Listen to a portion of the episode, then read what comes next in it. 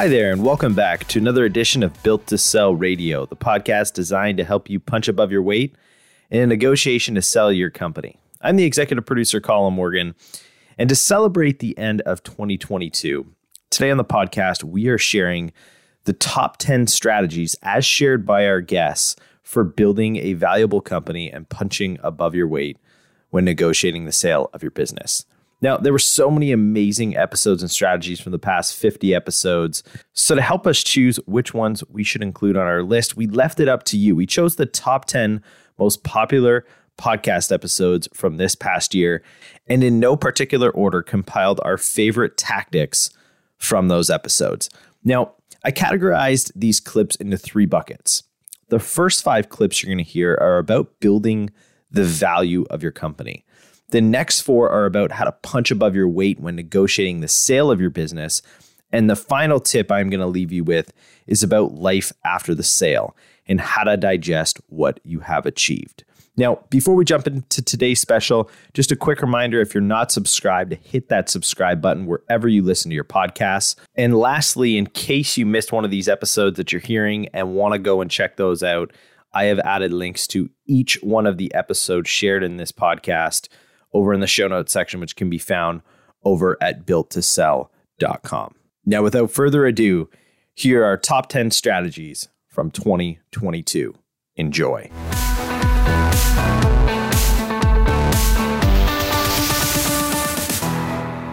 Now, the first of our five value building strategies comes from Haroon Mokhtarzada who founded webs.com which sold for 117 million back in 2011 and most recently founded Truebill which was acquired in 2022 for 1.25 billion. Now, as you would have heard during his episode with John, he discussed the errors he made when assembling his leadership team for webs.com.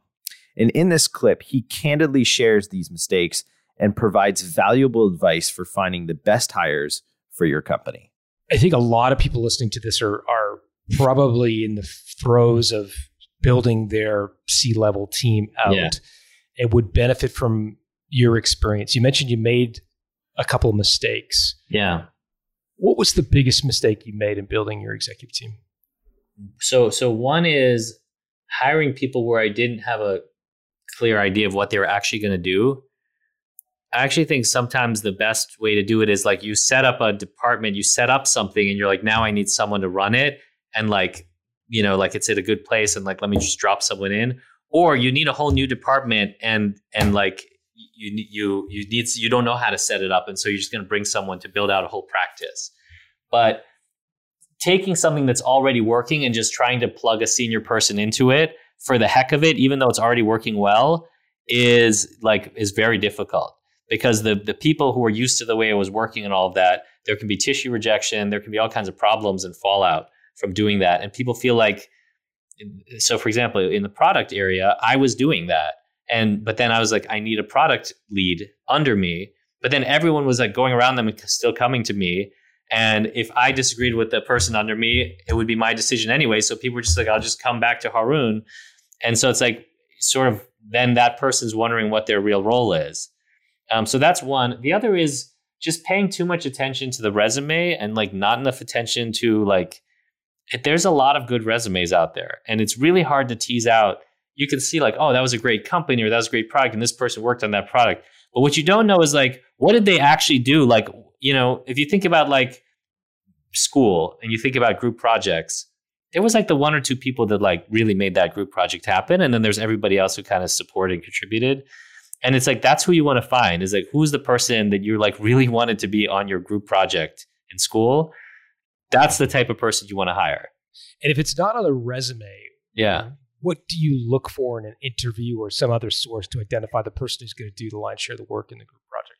Yeah i mean the first thing is like when you're interviewing them is the stuff they're saying like super resonating? Like you you almost come away with a feeling for really great hires like in the first conversation, you're just like, holy crap, I have to get this person. Like that's what it feels like. It's like, geez, I need to get that person. And it's like a, there's a chemistry between you. You guys like talking the same way. You have like some shared interests. And then the stuff they're saying is like there's things that are like either blowing your mind or getting you really excited. right? And that's what it feels like. And what I ended up doing is I would have these conversations and I would be like, I guess they're good. Um, so let's hire them. And it's like super risky when you're dealing with senior hires to do that. Like you've got to be like really, really like I we have to have this person in our company. Yeah, yeah. What I'm hearing you say is there's there's a there's a sort of level of of connection you get with someone where there is a deep shared uh, knowledge of something. Like if you're having a conversation with a casual sports fan, you start talking about something peculiar like the Tour de France bike race. Yeah, they might be able to reference, oh, you know, Jaune and the, the, Peloton, et cetera, but they won't necessarily be able to get into the details. If that guy was in sixth gear on Alpe d'Huez on third turn, right? And when you find someone like that and you start to connect in that level of detail, it's like instant. You know they've actually know what they're talking about. Yeah, yeah, you know what they're talking about exactly. Yeah. Am I putting words in your mouth here? But no. as you talk about it, I I feel I that sense of. I think that's right, and often having them maybe present something or do mm-hmm. some work, solve a challenge that you've been thinking about or something like what would you do in this case? And if they come back with something that's like, oh wow, that's actually better than what I would have done, right? Like they've got to kind of be better than you in some way at your at the job. Um, otherwise, it's going to be really hard because you're just going to be telling them to do things, and you're just going to want to be like, forget it, I'll do it myself because I can do it better. Um, and so, like, they've got to be better than you at it, um, and they've got to be necessary. Like, they can't just be superfluous or like, let's hope. It's also really good to just have, if someone tells you this person is awesome and there's someone you trust, that's super helpful, right? Like, they're just like, trust me, they're just awesome. You're not going to go wrong with this person. And that's different than calling the two references that they might give you because they're, they're, those are always going to be good. Um, but like, you need to do some back channel, ideally to someone else that you know that worked with them. And, you know, look, think about all the people you've worked with in the past. Like, you know who's awesome and you know who's like, okay. Um, and like the people that are awesome, you'd be like, dude, if you can get that person, hire them yesterday. And that's like the type of language you want to hear. That's the signal um, that, like, okay, this is like a really good person. Now, up next, we're going to hear from Gavin Hammar, who, as you remember, founded Sendible, which is a platform that allows companies to manage all of their social media accounts from one place. Now, after experiencing a period of stagnation, Gavin attended a conference in 2016 which changed the trajectory of his company. And in this clip, Gavin shares how embracing the identity of a scrappy startup and looking smaller actually allowed his company to flourish and grow bigger about three years of just no growth. And what I needed to do was figure out how I could make this company grow again. So what I what I went uh, what I did was I went to this um, this conference in San Diego called Social Media Marketing World back in 2018, I think it was, just to figure out like what are thought leaders saying about social media, where the opportunities, how can I get this business to grow again um, instead of flatlining. And back then, everyone was talking about storytelling. Like you have to be a storyteller, you have to kind of talk about your brand.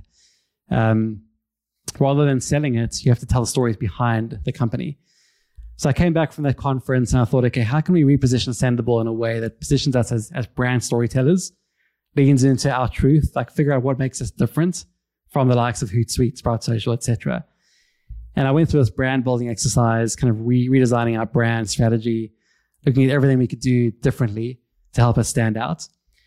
And uh, what I figured out was like rather than um, pretending to be like everyone else, like having all this kind of um, putting money into ads, hiring salespeople, what if we could be more open about being smaller, you know, being smaller, being bootstrapped, being focused on the customer? What if we made that a public message for our, our users and our audience? Um, so I started like sharing behind the scenes stuff, like just sharing behind the scenes like content about my struggles as a founder, about the company struggling about how we kind of were like the small fish in this big sea of funded competitors. And people started like loving the storytelling. They like they started to lean into the story. Um, I did things like I had a podcast sharing the behind the scenes stuff. Um, suddenly, these uh, customers were like telling their friends about Sendible and about the story and everything behind the scenes.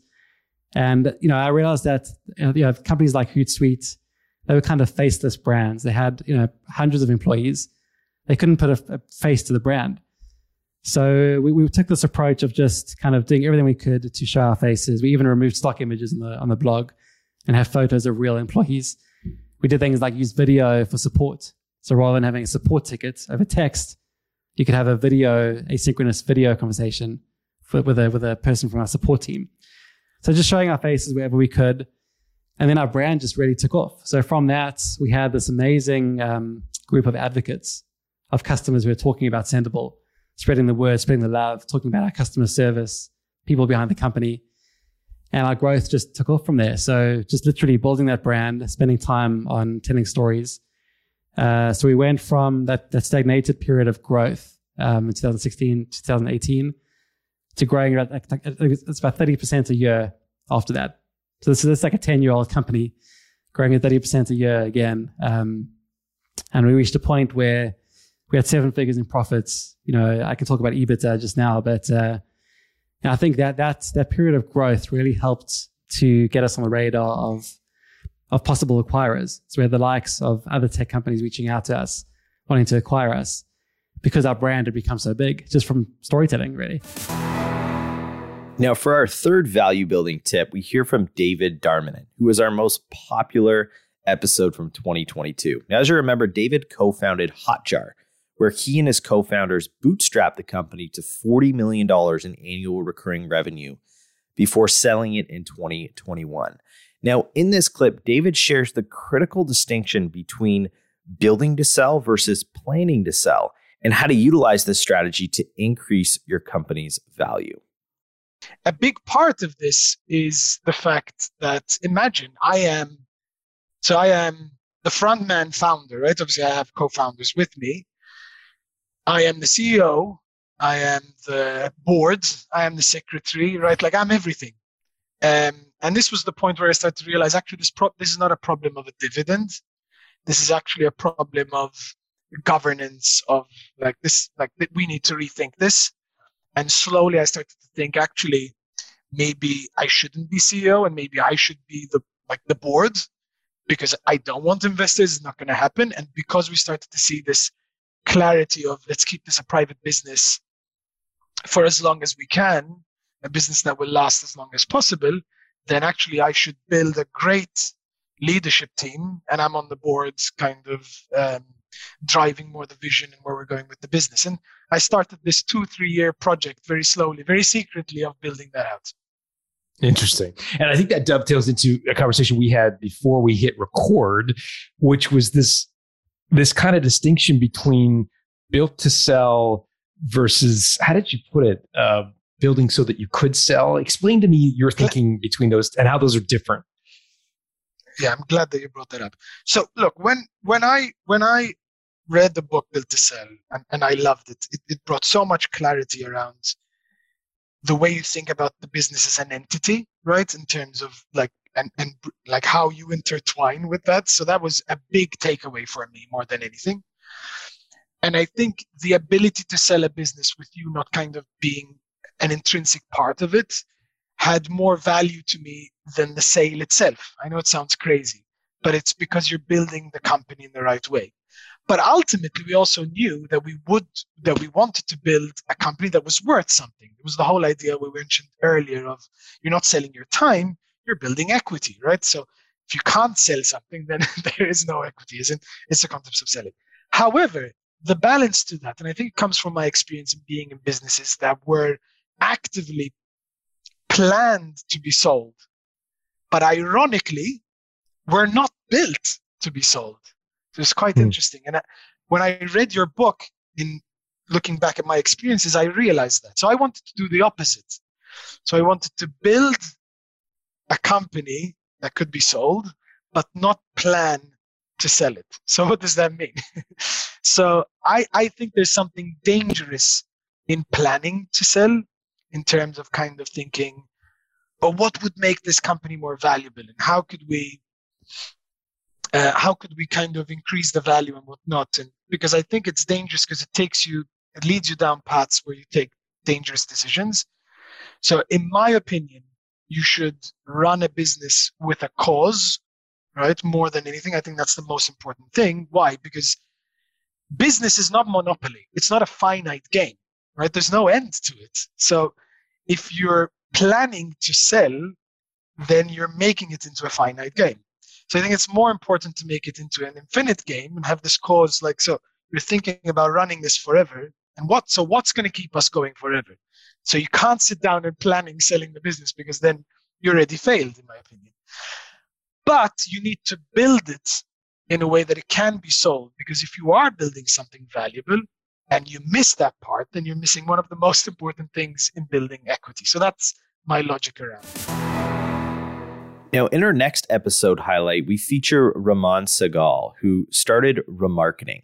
Now, as you would have heard during his interview, he was frustrated with the progress of his business and decided to do a complete analysis of his company. His foundings led him to make one bold decision that 20xed his revenue, which he shares with you in this next clip.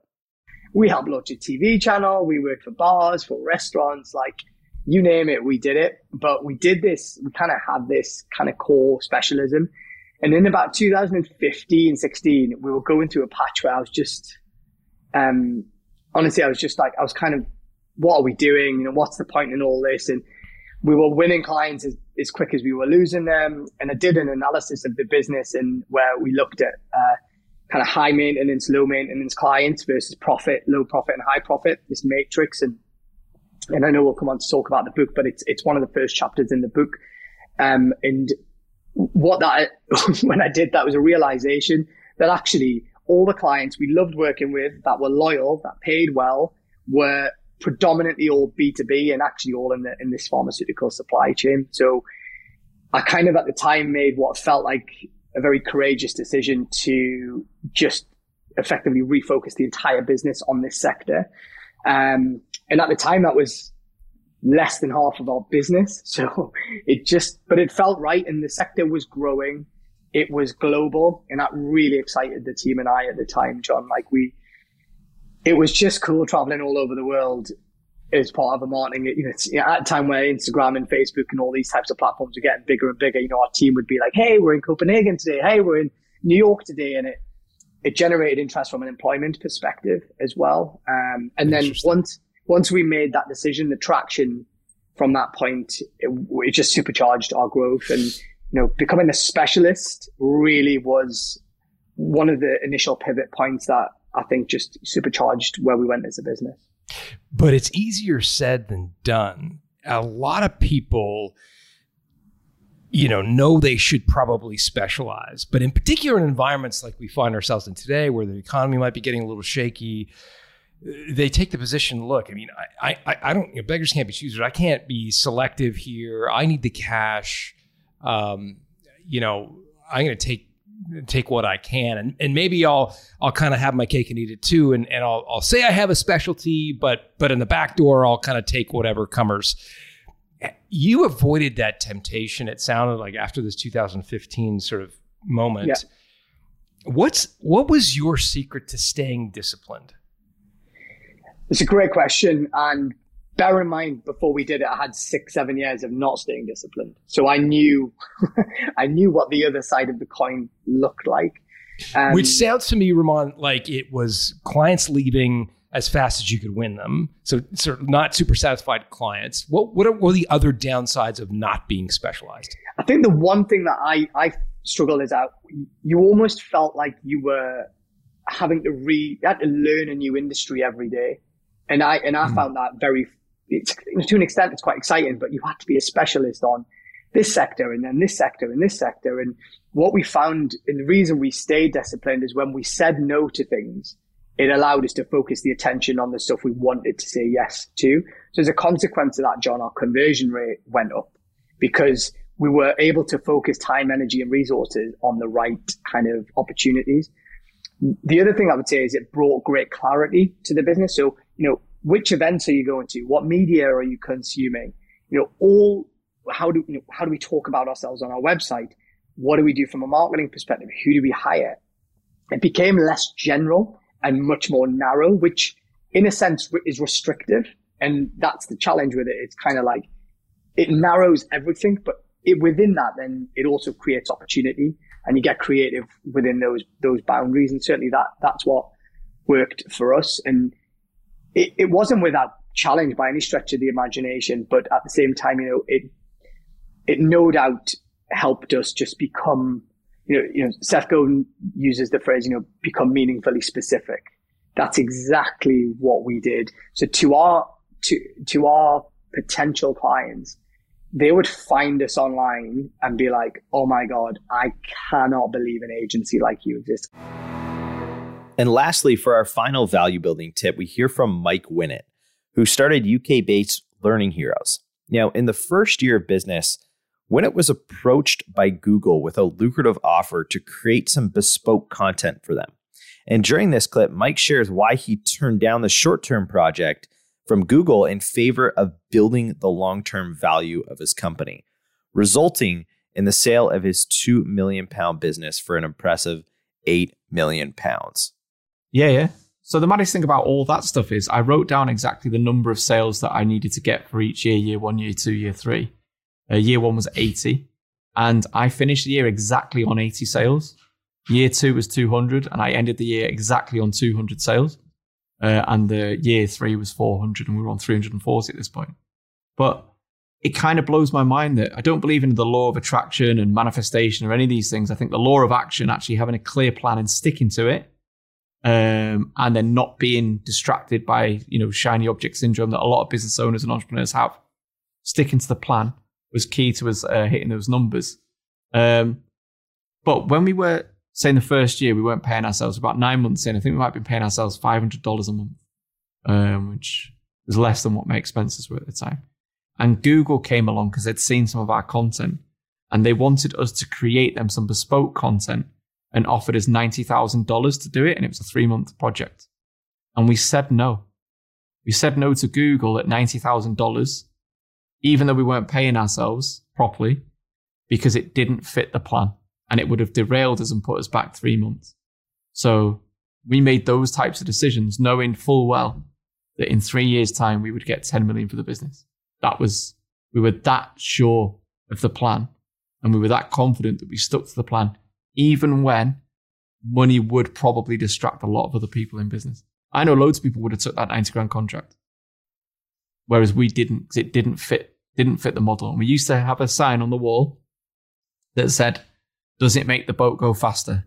And if the decision didn't make the boat go faster, we didn't do it. And it was that simple. It's an amazing story. Okay, so now we are diving into tips to help you punch above your weight in the negotiation to sell your company. And first, we hear from James Ashford, who had a two part episode sharing the acquisition story of his company Go Proposal. And during this clip, James shares four strategies he implemented to sell his 12 person company for eight figures.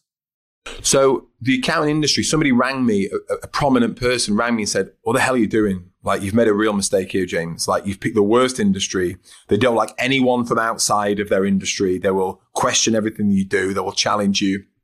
Um, you're trying to sell them a sales product. Like that's not anything that they warm to. They they don't want to sell. Um, I think you've made a real mistake." And I said, "Look, they're, they're humans with hopes and dreams and fears." And I'm just going to tap into that and I'm just going to talk to that. And so everything I'd learned up until that point, and this is where everything started to come together. Um, so I used to be a magician, right? That's where I learned how to sell. Walking up to a group of drunk people at a wedding who hate magicians, don't believe in magic, don't want you there. And I had to convince them that magic was real. Like, so I knew how to sell. I'd learned about how to systemize to with, um, again, I went over to the States and worked with a company called Six Division and, and understood systemization. So you seal all the cracks so that you can allow your, t- and people think that, that if you have really rigid, robust systemization with checklists and automation, etc., that you turn your staff into robots. Just the opposite of that. It makes your staff these creative, wonderful people that now don't have all that crap to think about. And they can now operate at their best creative selves, run experiments, drive the business forward, be entrepreneurs, and and that was what we we, we created. Um, but the, the way I chose to scale in the business was with all the marketing that I'd learned was give everything away, share everything. So this original accountancy firm that I was work that I'd, I'd built the sales system in, I became a, a 10% shareholder of that business. And in return, I gave him 10% of Go Proposal right? Now, what that beautifully did was it gave me an accountant on the inside of my business to give me the advice I needed. But it meant that when I gave talks and things, I could say, yeah, so I'm the director of an accounting business and this is what we do in our firm. And, and so I got some credibility. I wrote a book called Selling to Serve. Now, this isn't this is the updated version They updated last year. You can see the thickness of this, John. This is the original version that you can see the difference. In fact, there was a version prior to this that it was so thin Amazon wouldn't allow me to have any text on the spine. Right? Really? I gave I gave myself a week to write it, to write the book, but I, I didn't care whether it was good or not. I just wanted something in the space. It happened to be okay. Um, so the book was intentional for you to get in front of accounting firms and accountancy firms that would enable you to sell the software. Correct. So I thought the only thing I can share is what I know, which is you know the, the sales process that, we've implemented into this firm, how you should sell, you know everything that we've done. I just gave it all away. Jodie Cook's first episode on Built to Sell Radio has been the second most downloaded episode all time. Her episode was so popular partly due to her ability to sell her service business without an earnout, which is unfathomable for many service businesses out there. So we decided to bring her back on the podcast to learn exactly how she did it. And in this clip, she shares how she replaced herself as the rainmaker of her company. I'm glad you raised this issue of handing off clients because I think for a lot of service businesses in particular, this is the hardest bit. People can get their head around, oh, I got to create a standard operating procedures to send invoices or, you know, how to open the shop in the morning, like all that. So like, they kind of get that. Where they get tripped up is how do I get a, a loyal client for whom they view me as their primary point of contact and transfer them over to an account manager? How did you do that? we had a lot of discussions about it. So we would think about our clients in terms of the different client personalities, I guess, and we would talk a lot about what they really wanted. And because it was quite simple, our clients were mainly marketing managers or they were entrepreneurs, and those two separate types of people want kind of different stuff and they're different. They want talking to in a different way and they're looking for different things. So we talked quite a lot about client archetypes and how to speak to each one. We had things like, um, we had things like if a client came in for a meeting, the first five minutes of how you frame that meeting are really important. So it was like, don't talk to them about traffic. Don't talk to them about an injury that they've got. Talk to them about something that they like talking about and make small talk about positive things. So little stuff like that. We tried to, I tried to kind of take all the tacit knowledge that I had in my head of how to make a client feel comfortable and how to just get on with people and talk to my team about it as well. And then they came up with their own ideas. And then we put lists together of conversation starters or how to get a meeting after a great start. I think there was actually an SOP document that was actually just called How to Open a Meeting with a Client. So it really was nuanced. We went into a lot of detail. I think um, a messy time that I remember is between me handing over client communication to account managers, but me, but when I was still doing the sales, because it meant that I was speaking to clients to sign them up to get them on board and then handing them over. And that's when they'd be like, hang on, why aren't you in this meeting? You signed us up. And that was tough. That was, that was really tough. But then when I started delegating the sales, that was so much easier. And I became just a behind the scenes person rather than someone who was there and then wasn't there. The third negotiation tactic we're going to hear is from Eddie Whittingham who, as you might remember, was the former police officer and lawyer who bootstrapped a cybersecurity SaaS business, the Defense Works, in less than four years for a multi million dollar exit to a NASDAQ listed company. Now, during the negotiations for his company, he was offered seven times revenue for his business. He said no, absolutely wild. And in this clip, he shares how he did so respectfully, ultimately negotiating his way to over 10 times revenue for his company, the Defense Works. Eddie, you know, we, we, we haven't known each other long, but you seem like a really affable, chill guy who I would love to have a beer with. And I, I'd imagine that for the acquirer, you described them, you were anticipating this sort of very intense yeah. negotiation. And, and in your own admission, it was like, hey, it was pretty good. Like they were they were good people and they they made it easy and comfortable, whatever. I guess the where I'm going with this question is how do you say no? How did you say no? That's not enough without coming off like a prick. Yeah, really good question. I, do you know what I think? Just being honest, because I think what I what I'd said from day one was like, if you ask me a question, I'll give you an honest answer. Um, and so then when they when they said like, is this in the is this in the ballpark? Sorry, no, it's not. Um, it was you know like those negotiations are going to be tough.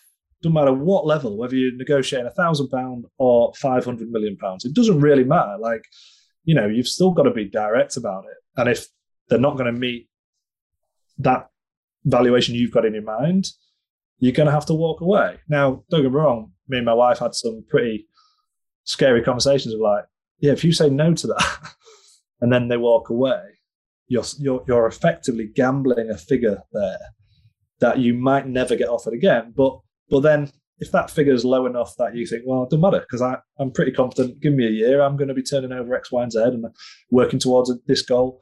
Then then I think that that was I was in quite a lucky position. I, I think I was relatively empowered by the fact I hadn't gone looking for the sale.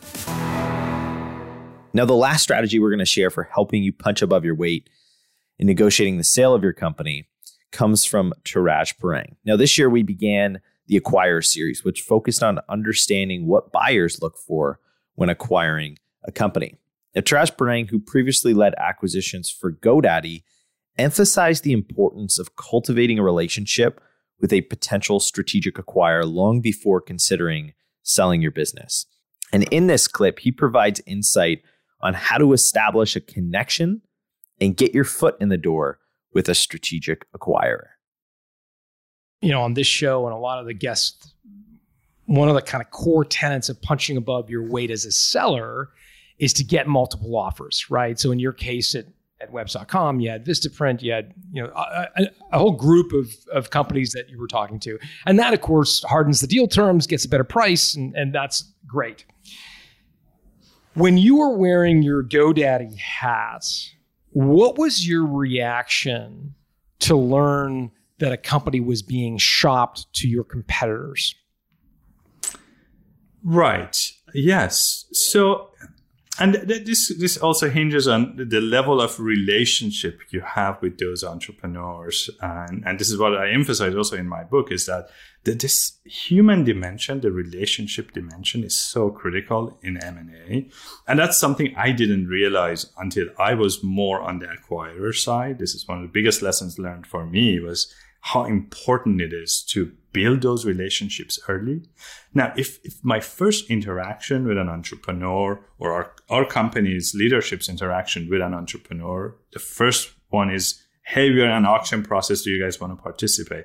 It just kind of leaves a bad taste. Uh, it's, um, you know, acquirers have feelings too. Why didn't we know about you guys beforehand, right? Uh, are we are we just here to prop up your valuation with others? Because obviously, if we were important enough to you as a strategic acquirer, you would have built that relationship with us. So that this is kind of the mindset of an acquirer.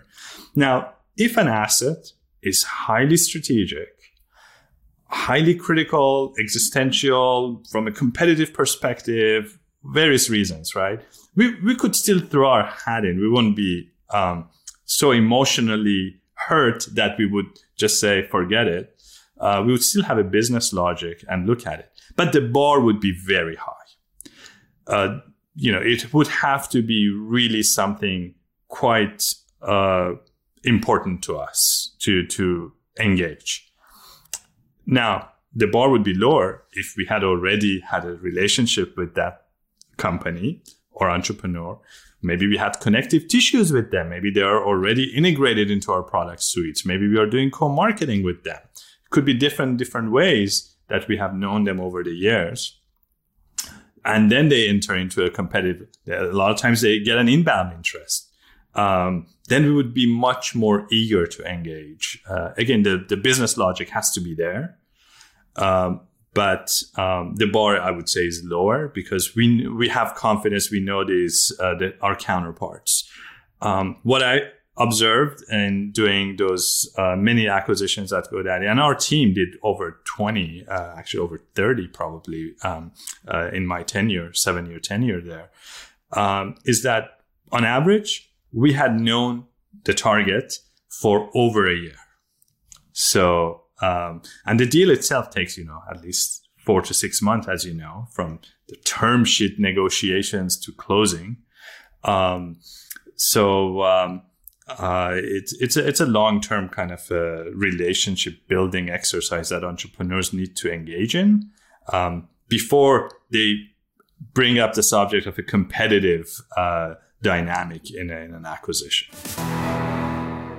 Now, for our final strategy in our top 10 most popular strategies of 2022, we're going to hear from Timo Armoo. Now, Timo started the influencer marketing agency Fanbytes. And if you remember, he reached 65 employees and hit revenues of eight figures when he decided to sell the company to Brainlabs for around three times revenue.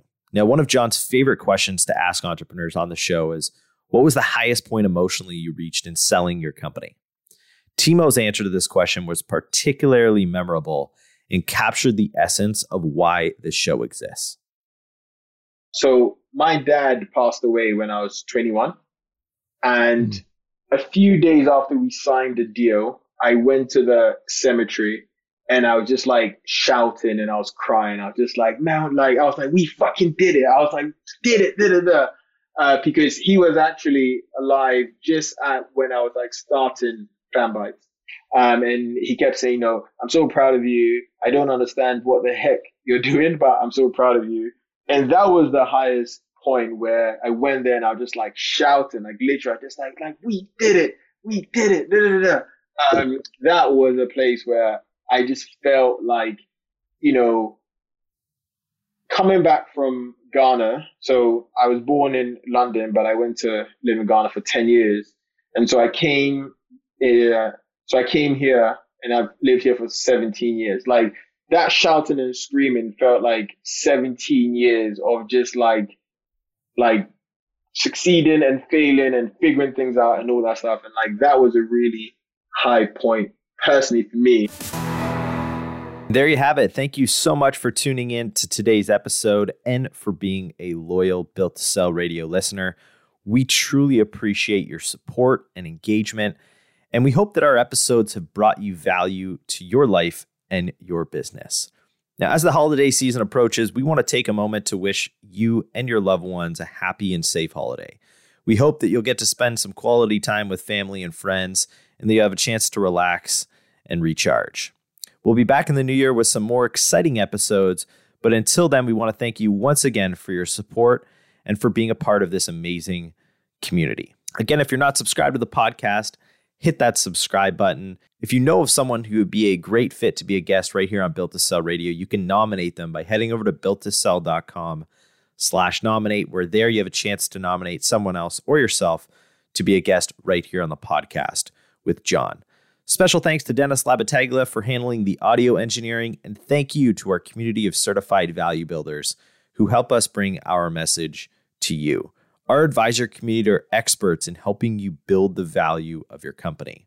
To get in touch with an advisor or learn how to become one yourself, head over to valuebuilder.com. I'm Colin Morgan. Happy holidays. Talk to you again next week.